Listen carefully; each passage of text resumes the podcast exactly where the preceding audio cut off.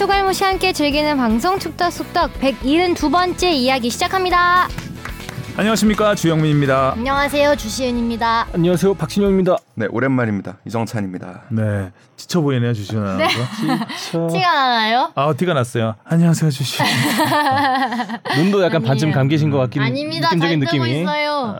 골대녀 가지고 아 이거. 강행군이에요 강행군. 아 그래 안 되나? 네. 아 안 된대요. 안 된다라는 거를 그냥 그 어. 예, 안 된다는 이 것까지 처리해가지고 뭘 안 됐는지. 이거를 제가 여기서 이제 골대녀 얘기를 하니까 음.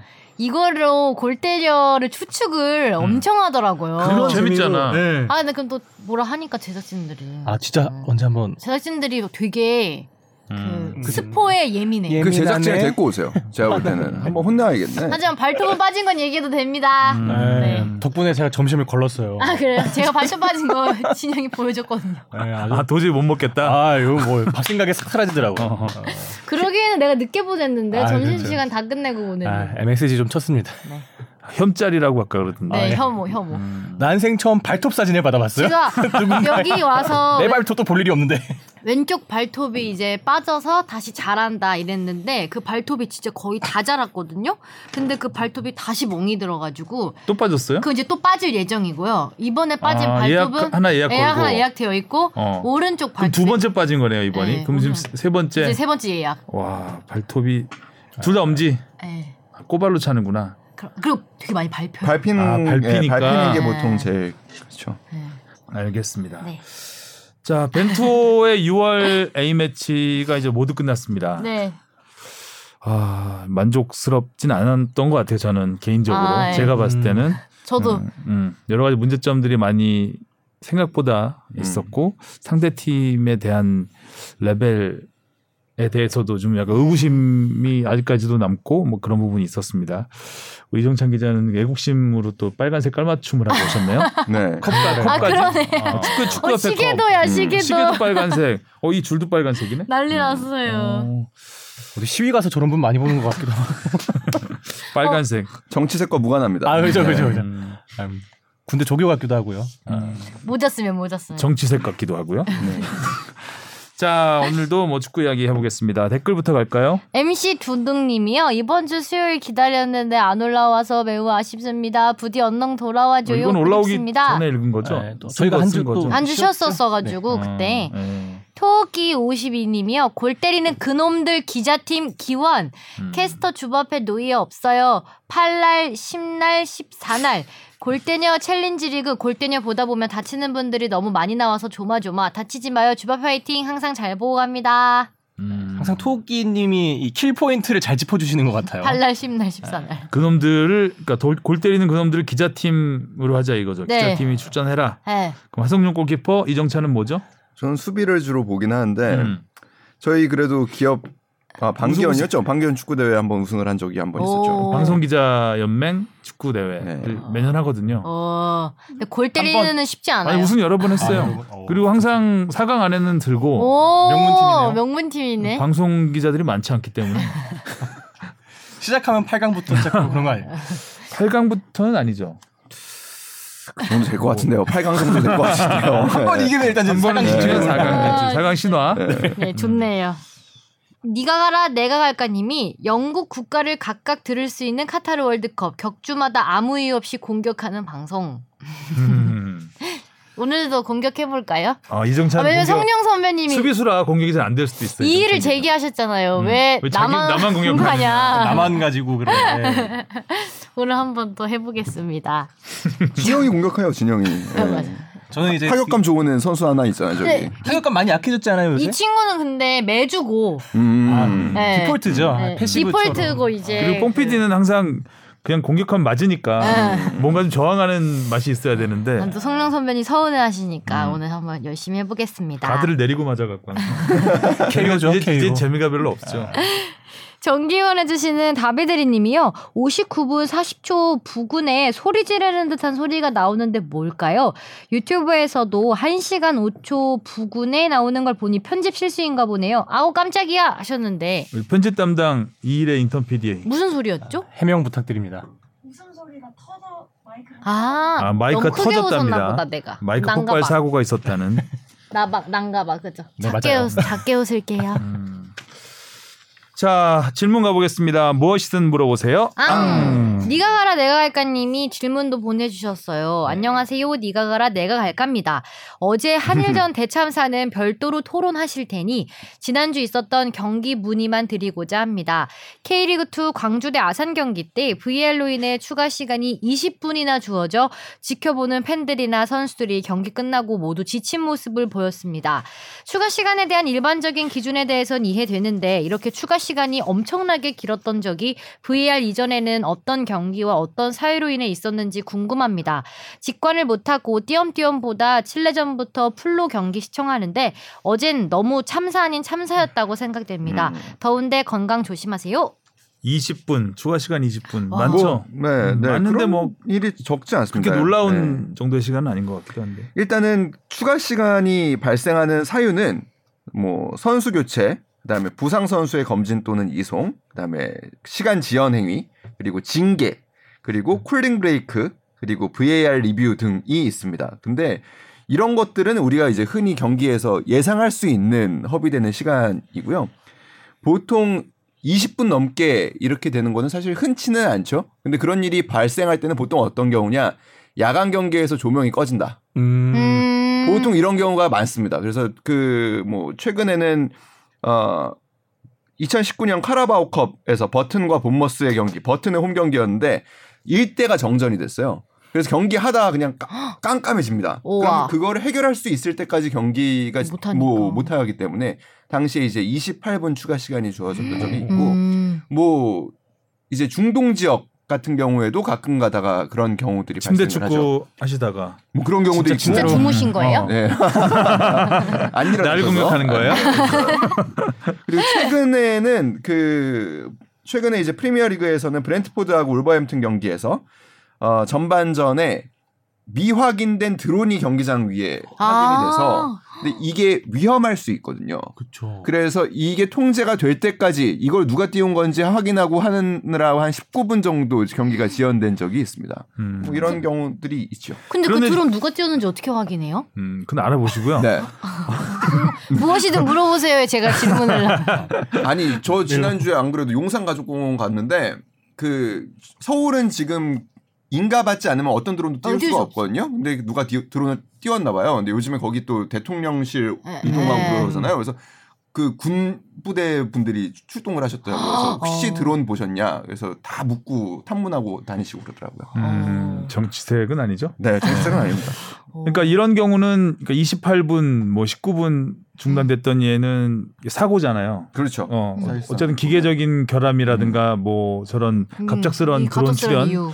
근데 이번에 VAR로. 그, 그러니까 그런 경우가 아니면 사실 20분이나 주어질 추가 일이 잘 없죠. 예, 주어지는 네. 경우는 흔치 않, 네. 않은 상황인데 무슨 일이 있었던 거죠? 제가 경기는 못 봤는데. 되게 오래 했나 봐요. VR 기기가 고장이 났죠. 아, 그래서 기계적 결함이 있었던 거죠. 아, 네, 있었던 이것도 거죠. 고장나서. 그런 사고가 네. 있으면 은 20분 이상 또 종종 나오긴 하죠. 네. 음. 예. 그래서 정상적으로 경기를 했으면 20분이 나오진 않죠. 아무리 네. 그래도. 그리고 뭐 한 가지 그냥 팁을 알려드리자면 이제 보통 어, 후반 45분 그리고 전반 45분 그러니까 44분에서 45분 사이에 이제 대기심이 이제 남은 시간 음. added time을 들잖아요.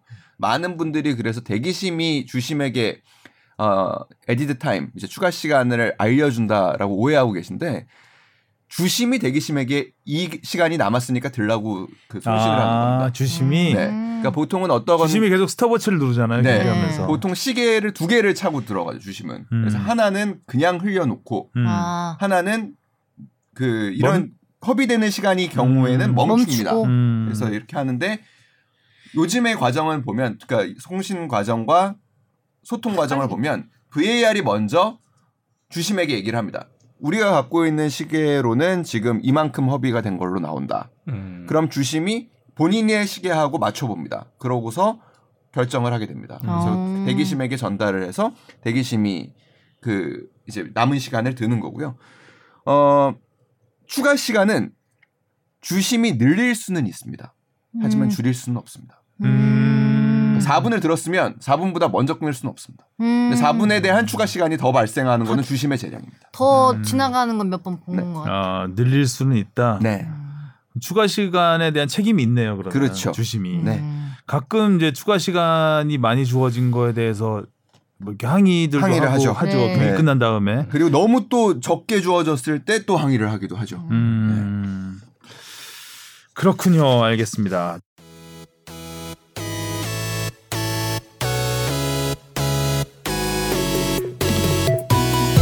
여러분은 지금 축덕 속덕을 듣고 계십니다. 잊지 말고 하트 꾹. 자 그러면 지난 주에 있었던 두 번의 음. A 매치를 하나씩 살펴보겠습니다. 먼저 파라과이 전 네. 좀 어이가 없이 시작을 했죠. 좀 음. 경기가 먼저 네. 두 골을 내주고 시작을 해서 손흥민의 아름다운 프리킥으로 약간의 위로가 됐고 그리고 마지막에 예, 마지막에 정우영. 선수의 그 극장골로 네. 패배는 면- 면했습니다. 근데 이제 파라과이도 그렇고 그 다음에 어제 했던 이집트도 그렇고 월드컵 뭐 칠레도 그렇고요. 월드컵에 못 나가는 팀들이기 때문에 그 팀들은 뭔가 세대 교체를 한다든가 여러 가지 뭐 목표를 가지고 다른 목표를 가지고 온단 말이에요. 네. 근데 우리는 이제 모, 그 모든 걸 월드컵 초점 맞춰서 음. 실전에 대비를 해야 되는 상황이었기 때문에 그런 걸 감안해 본다면 어, 좀 실망스러운 결과가 아닌가. 네. 경기를 한 번 더 해본다는 거 말고는 사실은 그렇게 큰 의미를 찾기는 좀 어렵죠. 그래서 음. 모의고사라고 보기는 조금 어렵습니다. 그러니까 모의고사라는 건 우리가 실전에 대비해서 음. 가상의 상대를 어느 정도는 그래도 정해놓고 아 이 팀이 이렇게 나올 것이고 이 팀이 이런 팀과 비슷한 성향을 띠기 때문에 우리는 그럼 이렇게 한번 해보는 걸 한번 실험해 보자. 이게 모의고사의 사실 의미인데 뭔가 똑같은 조건을 가져야 모의고사가 되는 거죠. 네, 근데 그런 부분에서는 사실 어떤 그러니까 우리가 경기를 한 번 더 치러본다는 점을 음. 제외하고는 사실은 의미를 찾기는 어려웠던 거고 음. 벤투호가 갖고 있는 그 블랙홀의 그 소용돌이에 정확하게 또 들어갔던 그러니까 이 늘 화제는 큰 저구형 선수죠. 큰 저구형이 경기에 나오면 또 요. 얘기 얘기합니다. 다 빼라, 빼라. 빼라, 대안을 찾아라. 혹은 빠지면 뭐 빠지면 정우영만한 선수가 없다. 그걸 또 확인한. 메비우스 띠 메비우스의 띠 계속 같은 돌고 도는 아. 겁니다. 제가 네. 볼때 이게 한 지금 한 맞아요. 최근 한 2년간 이렇게 반복됐었는데 그 이제 정우영 큰 정우영 선수가 그 앞에 두 경기를 뛰고 부상으로 또 빠졌죠. 빠지셨죠. 네. 그리고 이번 두 경기에 없으니까 다시 또 정우영을 정우영을- 찾게 되는 음. 네. 그리스입니다. 우영좌. 대체자가 없는 것도 근데 문제긴 해요. 대안이 없는 게. 음. 뭐그 얘기 뭐 조금 뭐 더 이따 해도 되고 뭐 그렇습니다. 여튼 이야기거리는 있는 경기였던 것 같아요. 손흥민의 포지션이 투톱으로 이 경기에서 이제 네. 황희조와 함께 투톱으로 변했고 좌우에 나상호, 권창훈이 그렇죠. 섰습니다. 네. 어, 손흥민 선수의 움직임은 어땠어요?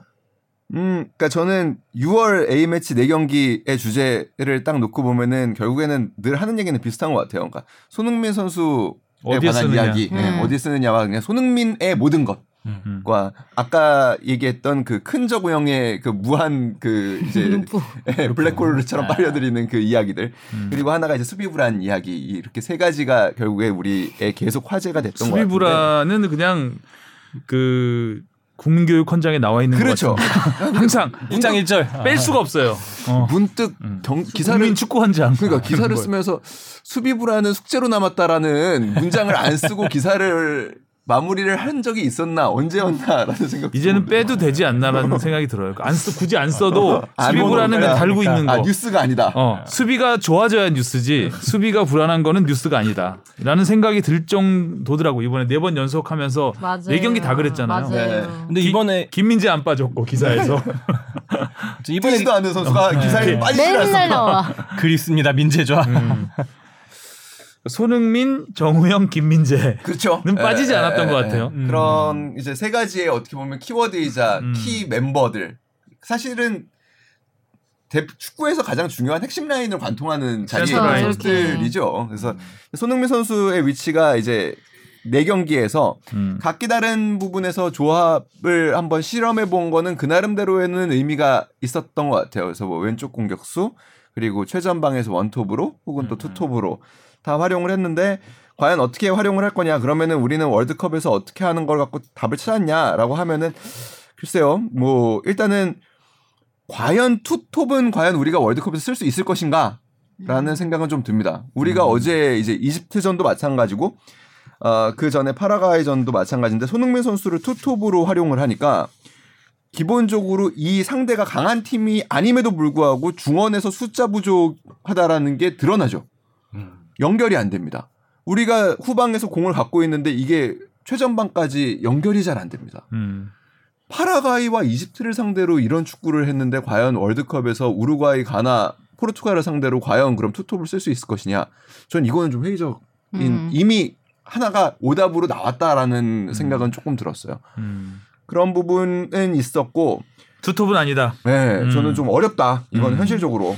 그리고 손흥민 선수를 과연 우리는 제대로 활용하고 있는가라는 사실의 의문도 조금은 들었습니다. 이네 음. 경기를 통해서. 음. 손흥민 선수가 물론 뭐 토트넘과 대표팀을 단순 비교를 할 수는 없겠지만 그래도 프리미어리그에서 상대의 강한 압박을 이겨내면서 시즌에 22골을 넣어서 그리고 또 페널티킥 없이 득점왕에 음. 들어간 선수를 손흥민 선수가 과연 이번 네 경기에서 우리의 팀 전술로 인해서 아주 좋은 기회를 잡았던 적이 그렇게 많이 기억나지 않습니다. 프리킥 두 골은 개인 능력이죠. 개인 능력이고 그 자리에서 또 뭐 물론 그 여러 선수들의 도움으로 좋은 위치에서 프리킥을 얻어내는 것도 팀 전술에 해당할 수는 있겠지만 사실 그런 부분이 보이지 않아서 조금은 우려스러운 부분. 그런 부분에서는 또 경기에 뛰지 않았지만 이재성 선수 뒤에서도 얘기할 수 있겠지만 이재성 선수가 있을 때 손흥민 선수가 조금 더 유기적으로 움직일 수 있는 부분은 있거든요. 그래서 그런 부분은 조금은 아쉬웠다. 손흥민이 어디서 뛰는 게 그럼 정답이냐? 이건 차, 답을 찾지는 못했던 것 같고 활용법도 답을 찾지는 못했던 것 같고 다만 벤투 감독은 긍정적으로 본 부분은 그런 겁니다. 그러니까 손흥민 선수가 어떤 위치에서든 어 그게 바로 우리 축구의 전술이고 사실 손흥민 전술인 거죠. 손 예전에 이제 박지성 시프트라는 얘기가 나왔듯이 손흥민이 어디에 뛰느냐에 따라서 우리 팀의 색깔과 전술이 바- 달라지는 그런 부분을 다양하게 쓸 수 있었다라는 걸 감독은 왜 있는 거예요? 손흥민만 있으면 되네요. 그러면. 어디다 쓸 건지를 결정을 해야 하죠. 그분이. 네. 그런데 네 경기를 통해서 봤을 때는 칠레전에서 네. 원톱 했을 때가 가장 제일 도- 좋았던 것 같아요. 활발했죠. 네. 공터치도 제일 많았 많았고 네. 어 그야말로 최전방에서 프리롤처럼 움직여주니까 뭐 여러 가지 역할을 했죠. 음. 손흥민 선수만 놓고 보면 그렇습니다. 음. 손흥민 선수만 놓고 보면 그런데 과연 그러면은 그러니까 그렇게 되면은 이제 황의조라는 우리나라에서 그래도 제일 결정력이 좋은 선수를 그러면 벤치에 두고 시작을 할 것인가? 라는 이제 또 고민이 시작될 수 있는 포인트이긴 하죠. 그건 벤투 감독이 결정하기 나름이라고 그렇죠. 생각합니다. 네. 네, 황의조 선수만의 장점이 또 있고 손흥민 있어요. 선수의 네. 장점이 있기 음. 때문에 최전방에 나왔을 때 어떤 게 전체적인 전력에 도움이 되느냐를 결정을 해야죠. 음, 그렇다고 투톱으로 놓는 건 아닌, 어, 아닌 것것 같아요. 같아요. 네. 소모전인 것 같고 네. 왠지. 손흥민, 황의조는 투톱은 좀 음. 아니지 않을까요? 손흥민 선수가 톱으로 가니까 근데 또 또 다른 또 파생적인 또 장점들이 생겼던 정우영 거는 선수가 작은 정우영 선수가 그렇죠. 또 빛난 부분도 있고. 그분이 빛나고 그리고 또 황희찬 선수도 네. 그러니까 오른쪽에서다가 왼쪽에 왼쪽 서니까 서니까. 포지션에. 서니까 네, 아무래도 더 조금. 더 좀 더 어, 황희찬 선수가 오른쪽에 섰을 때는 기본적으로 이 선수가 갖고 있는 그런 직진성이 음. 결국에는 한 번 꺾여야 돼서 음. 두 번을 꺾어야 되는 부분이 생기거든요. 왜냐하면 오른쪽으로 측면을 돌파를 했잖아요. 슛은 오른쪽 에서 차야 된다고 하면 꺾고 다시 꺾어서 차야 되는 부분이 음. 생기는데 왼쪽에서는 이번에 골 장면도 그랬죠. 그러니까 한 번만 음. 꺾으면 진짜 시원하게 날렸죠. 네 좋은 원톱이네. 손흥민. 결정. 땅땅땅. 어 그리고 그 파라과이 선수들이 좀 거칠었죠. 네. 음, 거의 손흥민 선수가 대- 레슬링 했잖아요. 어, 대단한 게 정말 거의 집중 마크 하면서 굉장히 거친 반칙들을 했는데 갑자기 날라왔어. 어디서? 또 경기 끝나고 또. 뒤끝까지. 네. 왜 그랬는지 잘 모르겠어요. 근데 그 뭐 이제 이런 이야기들이 나오면은 이제 뭐 늘 요즘에는 언론에서 그런 표현을 잘 안 하는데 뭐 남미 특유의 그런 뭐. 다혈질적인 성격이 드러났다라는 말 요즘에는 이제 기사에서 안잘안 쓰죠. 남미 그런 말, 특유 예, 이런 그런 건- 말잘 음. 안 쓰죠. 근데 여튼간에 저는 제가 그 기대하고 있는 부분 중에 하나이기는 해요. 그러니까 심리전도 경기의 일부라고 생각한다면 우루과이, 포르투갈, 가나를 상대로 우리가 충분히 활용해 볼 만한 그 경기장 안에서 벌어지는 여러 가지 변수들을 우리는 잘 휘말리 상대의 페이스에 휘말리지 않고 그리고 우리 쪽에 유리하게끔 끌고 가는 부분도 사실은 좀 필요하지 않나라는 생각이 조금 들었습니다. 그래서 황인범 선수가 여기서 5대1 맞짱으로 아이고. 네. 네. 화제가 됐었죠. 음. 어우 눈 눈을 아주 막 강렬하게 뜨더라고요. 한 명씩 돌아가면서 또 밀치는 게 아, 파라과이 선수들이 좀 어리 어리었죠. 근데 왜 그랬는지는 솔직히 네. 저는 잘 이해가 잘 안 돼요. 친선전이고 굳이. 네, 음. 굳이 거기서 뭐 그리고 누가 그러니까 뭐 이- 손흥민하고 한번 어떻게 건드려 보고 싶었나? 아, 비벼 보고 싶었다. 어. 내가 한번 좀 비벼 보겠다. 몸싸움 해봤다. 어, 약간 어, 굳이 그렇게까지 할 필요가 뭐가 있었을까? 내가 한번 넘어뜨렸다 이걸 하고 음, 싶었나? 나 손흥민하고 1대1로 눈싸움한 사람이야. 음. 몸싸움한 사람이야. 음. 아, 근데 이집트전으로 넘어가 볼까요? 음. 이집트전은 저는 개인적으로 보면서 어, 평, 이게 무슨 의미의 평가전이지라는 생각을 많이 했습니다.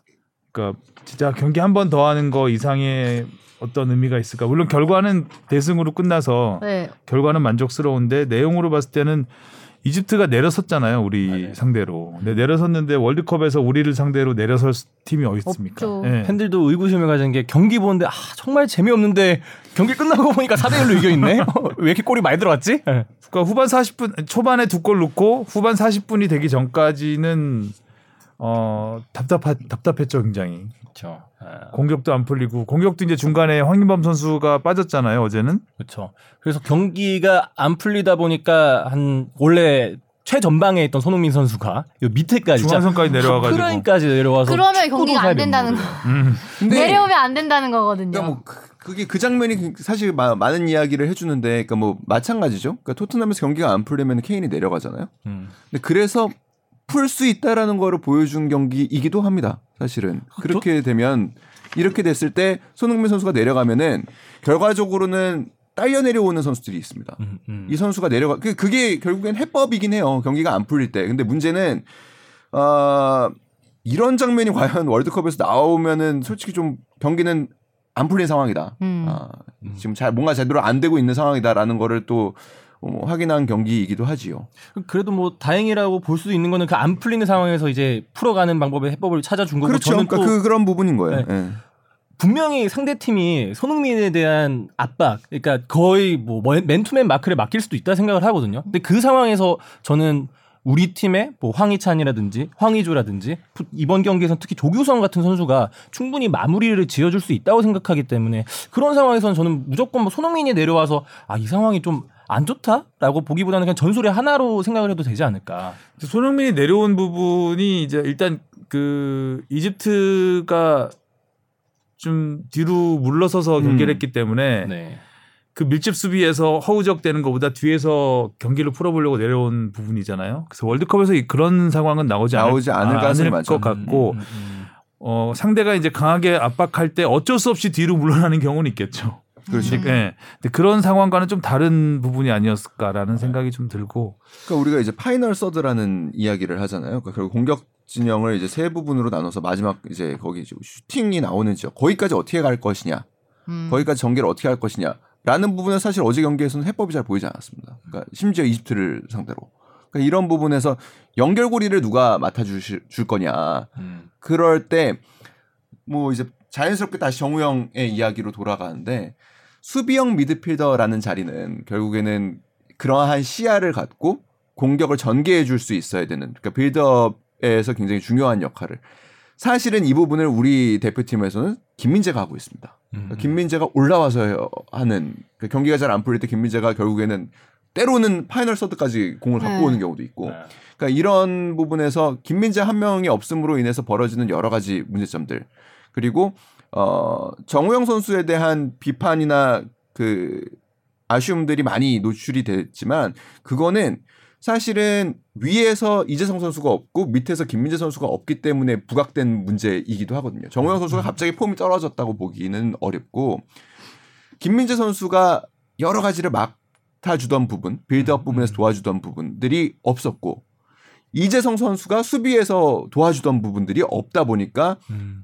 브라질전을 상대로 그러니까 상대가 그런 강한 선수들이 있을 때 정호영 선수가 조금 더 눈에 띄게 불안한 모습을 보여줬던 건 사실이지만 정우영 선수 개인의 문제라기보다는 팀 전체적인 어떻게 보면 좀 허점을 드러낸 네. 경우가 아니었나. 그래서 저는 그 부분에서 좀 드는 의구심이라고 할 게 그러니까 좀 다른 대안도 찾아야 된다는 거죠. 그러니까 지금 한 명 빠져도 이 팀의 전체가 뭐 균열이 생기는 듯한 뭐 김민재 음. 빠지면은 거기서 또 연결고리가 빠지는 거고 이재성 선수가 빠져도 또 연결고리가 빠져버리는. 근데 결국에 월드컵에 나가서 어떻게 또 뭐 부상자가 나와서 누가 빠질지도 모르고 그리고 그 빡빡한 경기 일정 속에서 모든 선수가 풀타임을 뛰기는 불가능할 거란 말이죠. 뭐 선발 라인업도 마찬가지고 그런 상황에서 과연 이 중원의 그 build-up을 담당해주는 김민재, 뭐 황인범, 정우영, 이재성 이 선수 중에 다른 그 대안의 선수들도 조금씩 이 폼이 올라와서 이 정답을 조금 더 찾아갔으면 근데 어떨까. 사실 이제는 평가전이 없고 음, 9월에 네, 두 경기. 두번 네. 두번 있고 뭐 바로 직전에 있기 때문에 네. 지금 찾기는 이미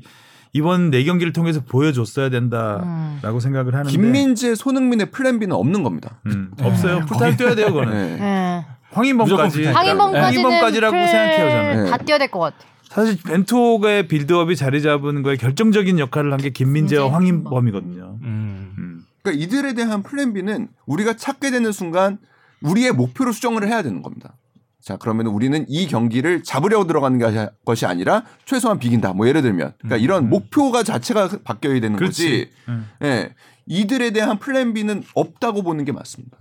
그, 그래서 저는 조금 긍정적으로 보는 거는 이번에 정우영 작은 정우영 선수 그리고 고승범 선수의 발견이라고 볼 수 있는데 사실 이번에 그 정우영 선수, 황인범 선수가 이렇게 뒤쪽 경기로 갈수록 없어지면서 뭐 그 대안으로 백승호 선수라든지 그리고 김진규 선수를 내보내긴 했잖아요. 근데 그 선수들의 플레이 성향을 보면 결국에 볼을 잘 차고 이쁘게 뿌려줄 수 있는 선수들인데 결국 상대방의 압박이 조금 강하게 오니까 거기에서 어려움을 겪었단 말이죠. 근데 반면에 정우영이나 고승범 선수 같은 경우, 그러니까 작은 정우영이나 고승범 선수 같은 경우에는 왕성한 활동량, 진짜 많이 움직여주는 그런 모습으로 조금 더 대표팀의 이 중원 역할에서 하나의 힘이 되지 않았나. 저는 옛날 월드컵 때 조금 잘 됐던 기억을 되짚어 보면은 뭐 2002 월드컵 때 뭐 김남일 선수가 있었고 뭐 2010 월드컵 때 김정우 선수가 있었던 것처럼 조금 더 파이팅 있게 이렇게 뛰어주는 선수가 있으면은 항상 이 도움이 됐던 이 좋은 기억이 있기 때문에 이번에도 이 선수들에 대한 발견 그리고 조금 더 활용성을 좀 더 고민해봐도 괜찮지 않을까. 작은 경우요. 지난 10년간 2010년대 기성용 선수의 등장 이후 한국 축구의 화두는 늘 하나 어떻게 보면 하나였어요. 기성용의 짝이 누가 될 것이냐. 음. 그러니까 우리가 결국에 월드컵을 나갔을 때 한 명의 수비형 미드필더로는 불안하죠.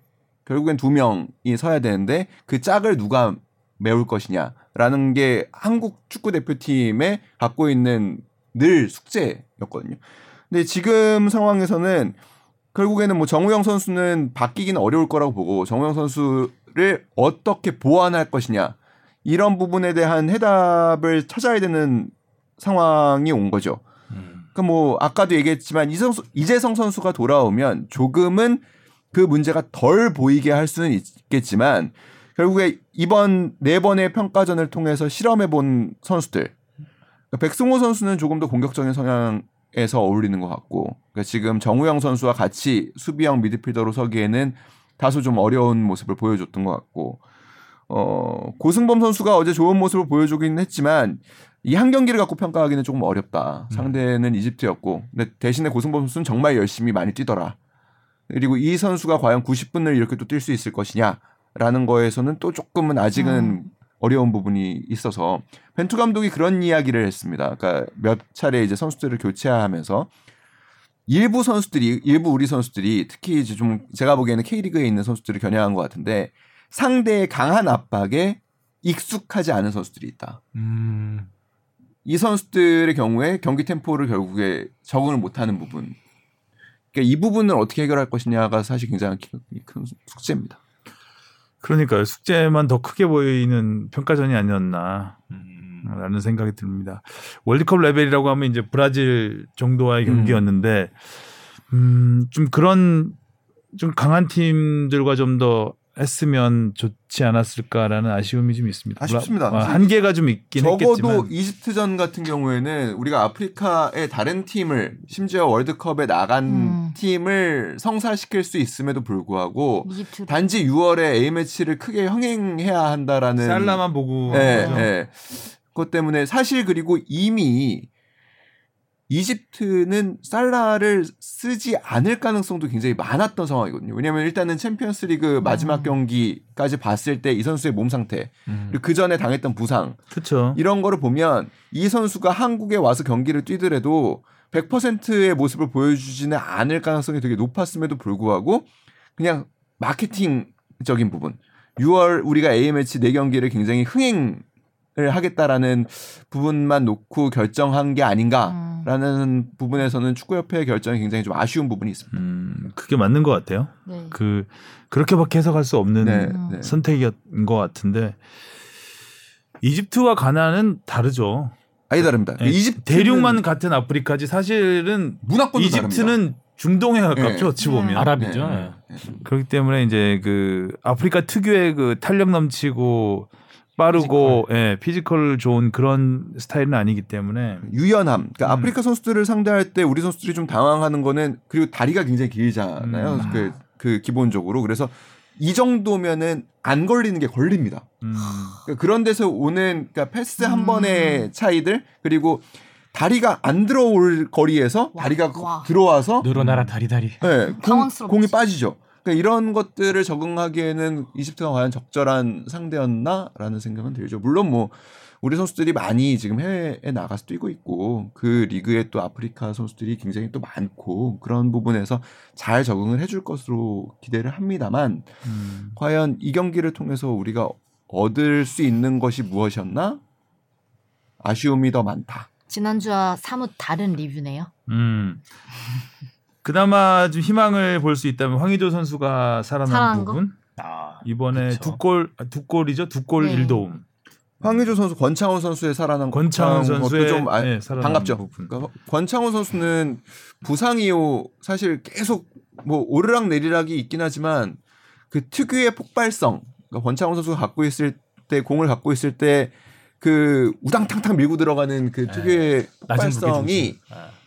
한동안 잘 보이지 않았었는데 그래도 어제 낮은- 경기에서는 음. 조금은 낮은 무게 중심으로 헤딩골을 넣었죠.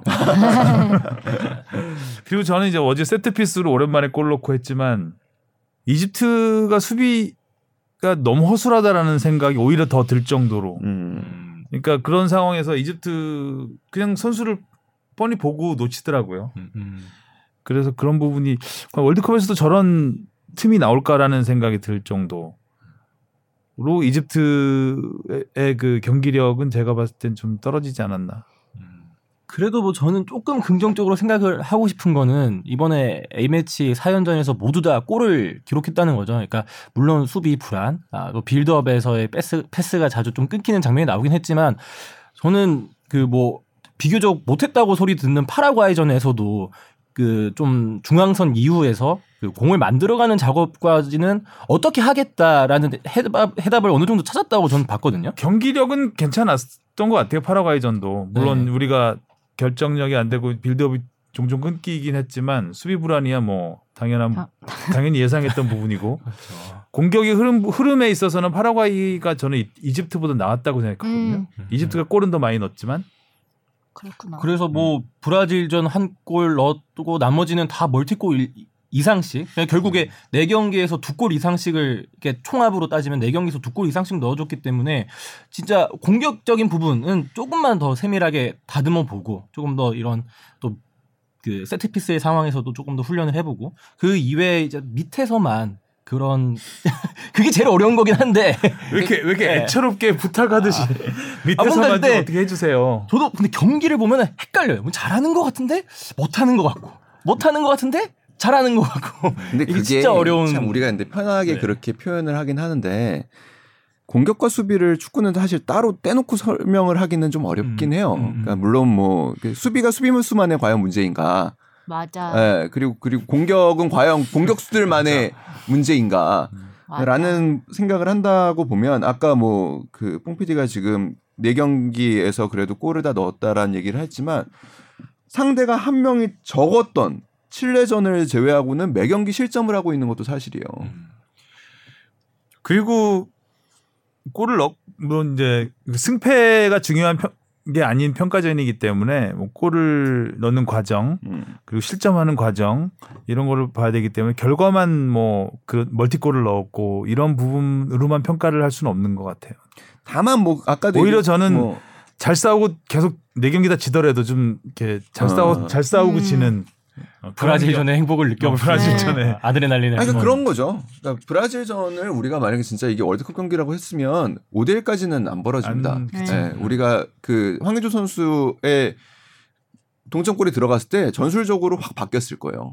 어. 근데 그런 부분을 그렇게 하지 않고 그래도 벤투 감독이 계속 하려던 축구들 그리고 그 경기를 통해서 뭔가를 해보려고 하는 것들을 해본 점은 뭐 일관성 있게 해본 점은 뭐 소득이었던 것 같고 그리고 팀의 분위기를 그래도 좋게 끌고 간다는 6월 한 달을 음. 그 점은 제가 보기에는 그래도 소득에 가깝습니다. 그러니까 음. 그 파라과이전이죠. 그러니까 파라과이전 같은 경우에는 그 마지막 골이 없었다면 좀 분위기가 살짝은 좀 위험했을 음. 거예요. 음. 근데 결국에 엄원상. 정우영 선수가. 아, 후반에 교체 투입돼서 팀에 굉장한 에너지를 불어 넣어줬고 그리고 2대 0으로 지고 있다가 2대 2로 끝나니까 마치 이긴 것 같은 맞아, 착각을 주는 맞아. 음. 어, 그런 부분에서.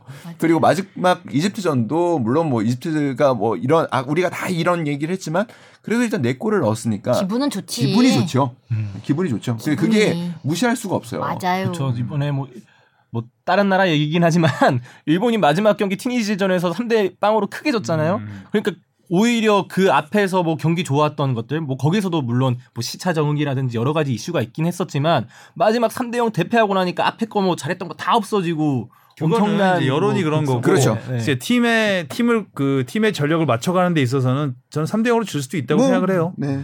그리고 일본은 월드컵 진출한 팀들하고 대부분 그렇죠. 했잖아요. 음. 그러니까 네 경기 중에 칠레 빼놓고는 전부 월드컵에 나간 팀들이기 때문에 잘 어. 월드컵 레벨에 올라가서 3대 0으로 음. 그런 미리 접어는 것도 맞아. 큰 숙제가 될 수 있는데 이제- 6월은 그럴 시기죠. 아직은 네, 그래도. 근데 이제 우리는 월드컵 진출하지 못한 팀들한테 계속해서 실점을 하고 음, 공격 흐름도 그렇게 매끄럽지 않은 하게 되면 이겨도 좀 이겨 이, 그러니까 골 넣고 막할 때는 막 환호하고 좋아하지만 지나고 보면 이게 되는 어, 건가? 좀 음, 아직 좋아할 때가 아닌 것 같은데라는 생각이 드는 거죠. 그런 생각이 들죠. 음. 그래서 9월 A 매치 상대가 굉장히 중요할 것 같고 일단은 우리는 어떻게 두 근데 두번 하죠 두 경기. 9월에. 네, 근데 네. 거기다가 지금 이제 네이션스 리그가 진행되고 있기 때문에 사실상 유럽의 아. 월드컵 진출국하고는 뭐 대진을 못하고. 만들기는 쉽지 않을 것이고 그런 상태에서 뭐 아무튼 지금 남미 팀들은 거의 한번 훑은 거거든요. 뭐 아르헨티나가 그렇죠. 남긴 했지만 네. 남미가 거의 코파. 아메리카 나, 나간 나간 수 있죠 거의. 거의 뭐. 그런 상황에서 그러니까 어, 9월에 대진이 굉장히 중요할 것 같고 10월은 A 매치가 없습니다. 그리고 지금 11월에 11월에. 소집되면 한 경기를 할 수도 있고 안 할 수도 있고 뭐 요- 출정식이 있다면서요? 그러니까 지금 그게 뭐 지금 좀 또 축구협회는 하려고 하고 있고 그런데 만약에 이제 벤투 감독 입장에서는 그때 다쳐버리면 예를 위험하죠. 들어서, 어, 맞아. 그런 부분이 또 있는 그리고 것이고 그 경기의 결과에 따라서 선수단에 미치는 정서적인 맞아. 부분이 굉장히 커요. 어. 사실 2014년 때 브라질 직전에 우리 마이애미에서 가나한테 크게 지면서 팀 사- 전체가 3대 1인가 4대 1이었나 4대 1인가 그랬죠. 네, 그러니까 완전히 밑으로 어. 발렸죠 완전히. 네. 그럴 필요 없어. 어, 음. 내가 많이 접어서 아는데 그 기분 별로거든요. 원래 훈련도 음. 딱 하나 잘하고 잘한 기분 안고 끝내거든요. 괜히 더하면 기분 안 좋아져서. 음. 그래서 고 그때 고 경기를 어떻게 아. 그러니까 할 거냐 말 거냐 하면 누구랑 할 거냐 이게 굉장히 중요합니다 사실. 근데 그거를 국내에서 하고 간다는 얘기죠 지금. 그쵸 출정식이라 했었는데. 근데 만약에 모르겠어요. 국내에서 하게 되면 유럽파들은 빠져요. 네. 음. 유럽파들은 바로 오게. 오게 될 거거든요. 음. 네. 왜냐하면 그때가 리그가 진행 중이기 때문에 리그를 중단하자마자 음. 합류를 해야 되기 때문에 한국에 왔다가 다시 카타르로 가는 거는 거의 소모전이니까. 그렇죠. 예, 카타르에서 합류를 바로 하게 되기 때문에 과연 음, 카타르에서 평가를 그러니까 중동 그쪽에서 한다면 모를까 만약에 출정식이라고 하면 국내에서 하잖아요 보통. 네. 음 그렇게 돼 국내에서 하진 않겠죠. 고민스러운 부분이니까. 네. 근데 일단 소집은 제가 보기에는 일주일 전 소집이기 때문에 국내에서 소집하는 건 의미가 없을 겁니다. 그러니까 현, 그 현지에서 소집을 하는 게 유럽 선수들 K리그는 다 끝나서 좀 빨리 소집할 수 K리그는 있나. 그렇죠. 응. 10월에는 무조건 끝난다는 거니까. 그렇죠. 예. 그러면은 11월 한 빨리 달이- 소집하겠죠. 네, 한 달이 좀 시간이 근데 남네. 그 사이에 A 매치를 만약 국내파를 데리고 하겠다 이거는 가능하죠. 그거는 가능합니다. 그거는 가능한데 그게 또 그게- 어떤 어. 효과와 또 얻는 그렇죠. 점이 있을지는 또 그리고 뭐 지금 다음 달이면 당장 동아시안 컵이 있기 때문에 그때 또 어? 국내파 선수들 위주로 한번 또 시간 왜 이렇게 수 빨리 가죠? 않을까. 점점 빨리 가요. 나이가 들수록. 2022년이 절반이 다 지나가고 네, 있어요. 와 음. 좀 상반기가 끝났더라고요 사실상 음. 아, 애석하죠. 아무튼 근데 아까 뭐 동아시안컵 말씀드리긴 했는데 그때 대회가 지금 뭐 9월 A 매치 진짜 우- 벤투의 아, 최정예가 나올 수 있는 경기가 아니라서 그렇긴 하지만 이 대회도 나름 또 중요하다고 보, 보거든요. 그러니까 왜 그러냐면은 어 그러니까 K리그 선수들 특히 수비진에는 김민재 선수를 제외하고 특히 양쪽 풀백은 지금 누가 경쟁해야 되는 이 상황에서 양쪽 그 풀백이 제일 선수들이- 고민이죠. 어떻게 네. 해요? 확실하게 없어요. 없어요. 그때 김태환 선수 얘기했는데 어제 그 별로였나요? 네, 저, 저는 괜찮아요. 김진수 선수가 일단 크로스 두 방 진짜 멋있게 김진수. 선수는 아주 좋았고 김태환 이번 선수는 살짝 보면은, 기대 네, 기대보다는 좀 아쉬운 부분이 있었습니다. 진짜 여기는 우린 늘 고민. 이것도 네. 고민 아니. 이용 선수가 좀 이제 어느 정도 네. 좀 나이가 이제 약간 맞죠. aging curve 이제 네. 되는 부분이 있기 때문에 음, 수비 불안과 늘 함께 오는 고민 아닌가? 그것도 생각해 보면 이제 좋았던 월드컵 2000이나 2010을 생각해 보면 2002 땐 이영표와 송정국 선수가 있었고 또 2010 때는 또 이영표 선수와 차두리 선수 좋은 이런 팀이. 되려면 좋은 윙백이 그럼요. 있어야 되거든요. 네. 음. 이번 대회에서도 그런 그 풀백들이 조금 더 어, 폼을 찾는 대회가 되고 또 그 그런 부분에서는 도움이 될 수 있겠네요, 네. 진짜로. 조커 카드에 대한 고민 엄원상 선수가 특히 또 이번 그 A 매치 어. 4연전에서 엄원상은 빛을 보긴 했는데 좋았죠. 뭐 엄원상 선수를 제외한 꾸준하게 뽑혔던 K리거들이 또 있거든요. 뭐 나상호 선수, 권창훈 선수, 음. 그리고 뭐 황희범 선수도 지금 K리그에서 뛰고 있으니까요. 뭐 그런 선수들이 조금 더 합을 맞춰 볼 수 있는 시간. 그리고 지금 또 이러면서 자연스럽게 그 벤투에서 뽑히지 못하는 선수들도 한두 명씩 나오고 있거든요. 예전에 이제 송민규 선수가 자주 뽑혔는데 지금 또 이렇게 선택을 받지 못하는 거 보면은 좀 뭔가 그런 선수들에서도 좀 더 선순환이 일어나면서 선수는 코로나 코로나 코로나 확진 확진돼서 이번에 빠진 네. 거죠. 네. 또 걸린. 마지막 경기만 네. 빠졌던 거 아닌가요? 네. 아무튼 컨디션이 좋지 않았죠. 네. 네. 엄원상 정우영 선수는 뭐 제가 보기에는 지금의 상황이면은 거의 조커로는 확정적입니다. 그렇죠. 음. 예. 맞아. 보여줄 건 확실하게 보여줬던 것 같아. 음. 장점이 분명하고 네. 뭐 팀의, 뭐- 네, 팀의 활력을 넣는 데에서는 이만한 선수들이 없습니다. 그렇죠. 우리 팀에 올래? 활력이 그 바로 우승하는 거 아니에요? 일단 아나운서 교육을 먼저 받고 음. 네, 바로 바로 우승할 수 아나운서 있어. 풀이 너무 좁아서 우승컵 들어올릴 수 있어. 울산에서도 할 수 있을 거예요. 지금. 야망을 갖고 와라. 어, 우승컵을 자. 원한다면 네. 아무튼 6월 A 매치를 통해서 어, 벤투의 현 주소를 이래저래 많이 확인을 할 수 있었고 김민재가 없으면 어떻게 된다라는 것도 많이 봤기 때문에 어, 동아시안컵에서 뽕 PD 말대로 풀백의 활용도를 좀 더 테스트해 볼 수 있지 않- 않을까라는 기대를 해보고요. 어, 좀 잘했으면 좋겠습니다.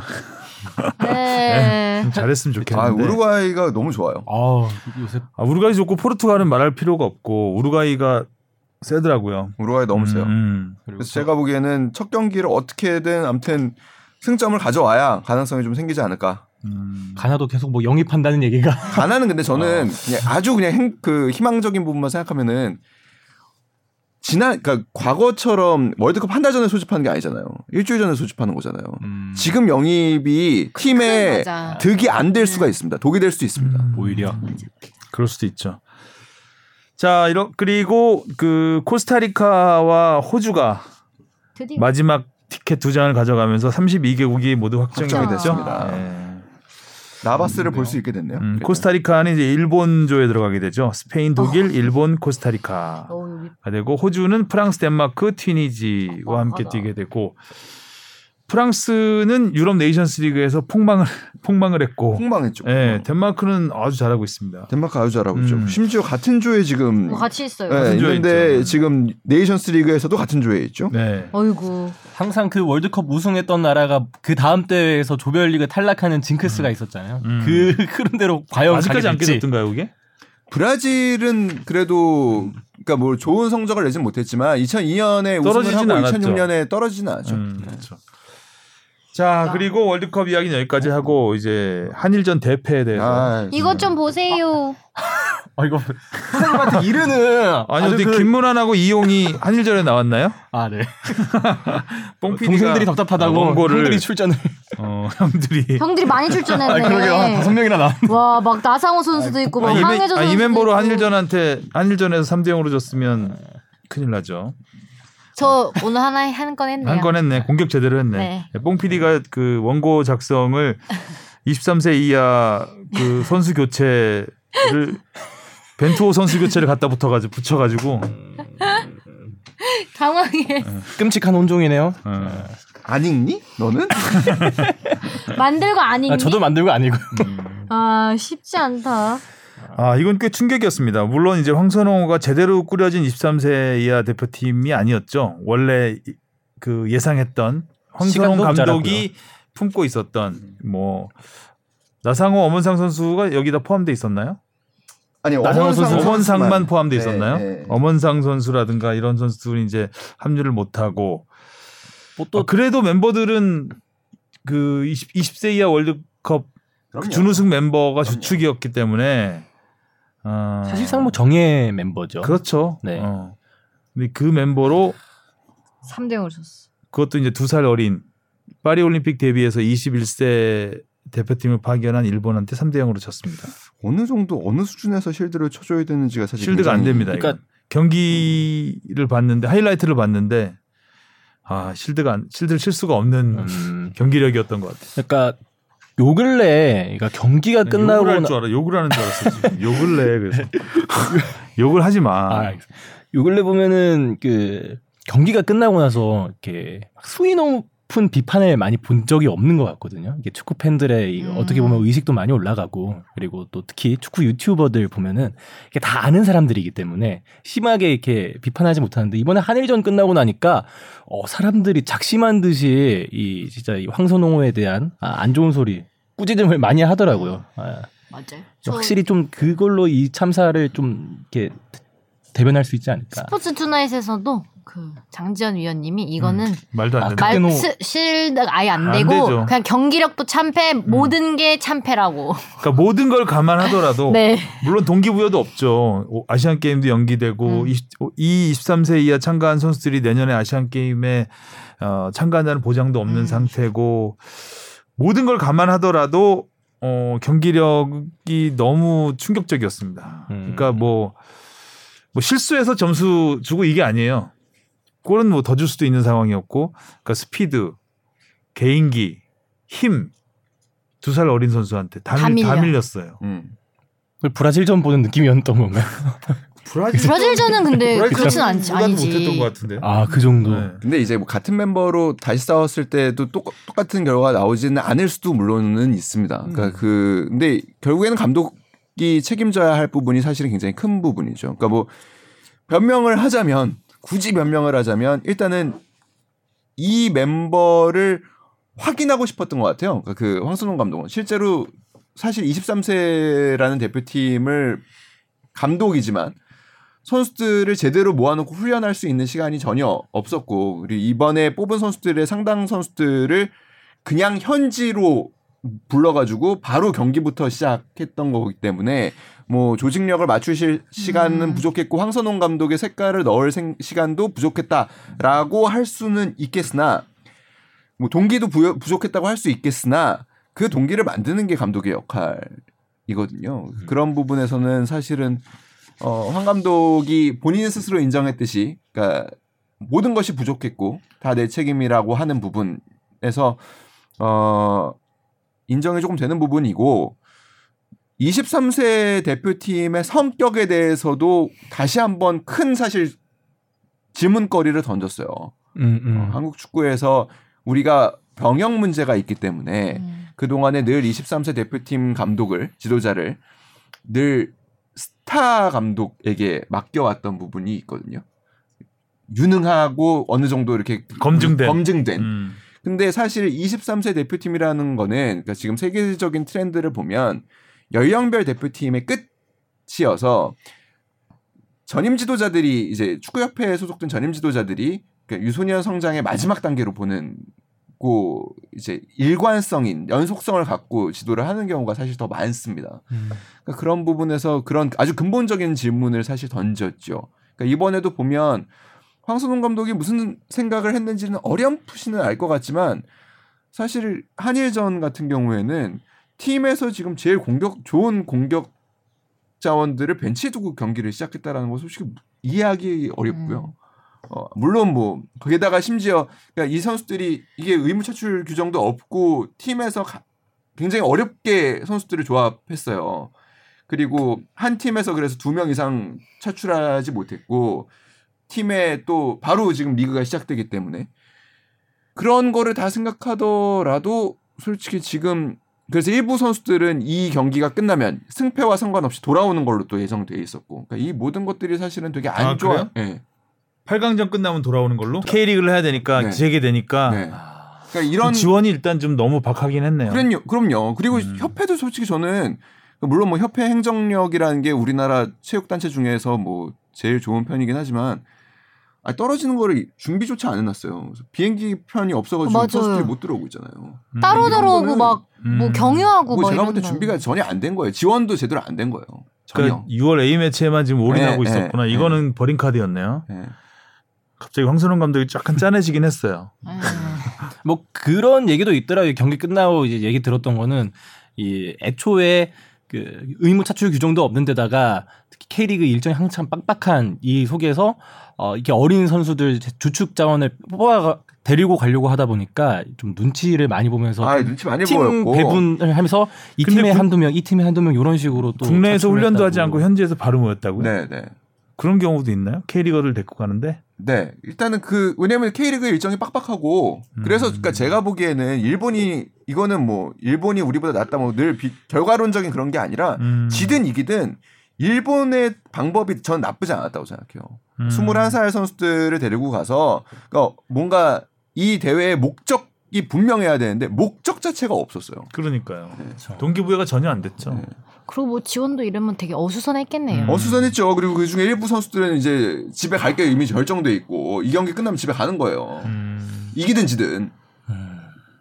여러 가지로 분위기도 거의 그랬네. 뭐 최악이었겠네요. 네. 음. 그래도 그래도 그래도 그래. 실드는 안 된다. 음, 맞아. 너무나 충격적이었습니다. 내용도 그랬고 결과도 그랬고. 아 축구협회가 문제가 많네요.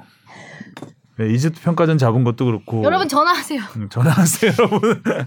문자 50원? 전화하세요. 긴 문자 100원. 네. 전, 저 축구협회 전화하세요. 음. 그럼 이 다음 스텝은 어떻게 밟아야 될까요? 그러니까 아시안, 아시안 게임 다시 그러니까 아시안 게임 연기됐다고 지금 이 대회는 거의 그렇죠. 지- 지원을 안 그러니까 사실은 이 대회의 목적은 아시안 게임에 가기 위한 최종 명단을 단계- 추리는 그렇죠. 아주 중요한 목적성을 갖고 중요한 있는 대회였죠. 대회였는데 일단은 현지에서 선수들 컨디션 관리도 잘 안 됐고요. 음. 그러니까 코로나에 걸린 그러니까 꽤 있었죠. 예, 선수들이 생겼고 집단 감염이 발생으로 이어질 가능성이 굉장히 있었고 또 거기에 또. 정상빈 선수나 이런 선수들은 또 컨디션 난조를 보였고 뭐 아, 여러 가지. 문제점이 있었지만 뭐 그럼에도 불구하고 그러니까 그러면은 목적을 찾아야 되는 거거든요. 감독은 자 이런 상황에서 그렇죠. 감독이 그런 부분에서 역할을 네. 했어야 되는데 그런 부분도 또또 안. 됐고. 네. 예. 어쨌든 황선홍 감독 그 감독 커리어에서는 거의 최악의 음. 예, 5점을 남기게 됐습니다. 돈이 없나요, 근데 축구협회? 아니죠. 많- A매치, A매치 비싸게 팔았잖아요 이번에. 사실 뭐 돈은 없긴 없었죠. 그러니까 지난 2년간 A 매치를 제대로 치르지 못해서 돈은 없었다고는 하지만 뭐 근데 아, 글쎄요. 글쎄요. 네. 돈이 없어도 그러니까요. 맞아요. 도- 할 돈- 건 해야지. 돈이 없어도 이, 이거는 마- 돈과 네. 연관이 되는 부분은 아닌 것 같고 돈이 없을 수가 없고요. 그리고 음. 전화하세요. 전화가 답입니까? 네. 알겠습니다. 황선홍 감독이 참 인터뷰하는데 좀 안 되긴 네. 했더라고요. 그 핸드폰 촬영 같던데 음. 인터뷰가 그죠? 아니 그래도 그 그것도 참 웃긴 건데 핸드폰 촬영에서 뿌린 거 아닌가요? 그 우리 이제 Inside Cam 그러니까 KFA TV 팀이 KFA 네. TV에서 한 건가요? 그 8강전에는 없었어요. 그리고 8강전에 맞춰서 간 거예요. 갔는데 돌아오게 됐죠. 아 그거 하나 찍고 돌아갔구나. 그렇죠. 황선홍 감독의 사과 멘트 하나 따고 네. 들어온. 음, 여러모로 좀 짠하네요. 뭐란 거야 도대체? 음, 그러게 말입니다. 뭐란 자, 거죠? 오늘은 한국 축구에 대해서 우리가 별로 칭찬을 한 게 없는 것 같습니다. 네, 그러네요. 뭐 이런 날도 있는 거죠. 그렇죠. 이제 바닥 찍고 이제 올라갈 네. 일만 남았으면 좋겠습니다. 자, 이제 9월까지는 우리 해외파 선수들은 리그에서 봐야 되겠군요. 어, 그럼 황인범 선수는 근데 계속 서울에서 뛰나요? 그게 피파가 그 룰이 어떻게 되나 모르겠네요. 피파에서 가이죠? 규정 네. 네, 이- 음. 그때 임시 FA, FA 6월까지로 자격을 그렇죠. 연말까지 갈 가능성이 높죠. 음. 음. 오, 그 러시아 그 침공 때문에 그런 거죠. 그렇죠. 예. 좋아하는 것 같아요. 그 전쟁이 계속되는 한 그쵸. 딱히 예, 그거를 바꿀 이유가 어렵죠. 없죠. 예. 예. 알겠습니다. 황인범 선수 입장에서는 잘 된 거죠. 뭐. 그쵸. 음. 계속해서 그 경기력을 유지해야 되니까 러시아 가서 또 어수선해지면 네. 안 되니까. 자 길었던 A 매치 기간 이제 끝나고 다음 주부터는 이제 K리그 소식으로 돌아오겠습니다. 수고하셨습니다. 고생하셨습니다. 수고하셨습니다.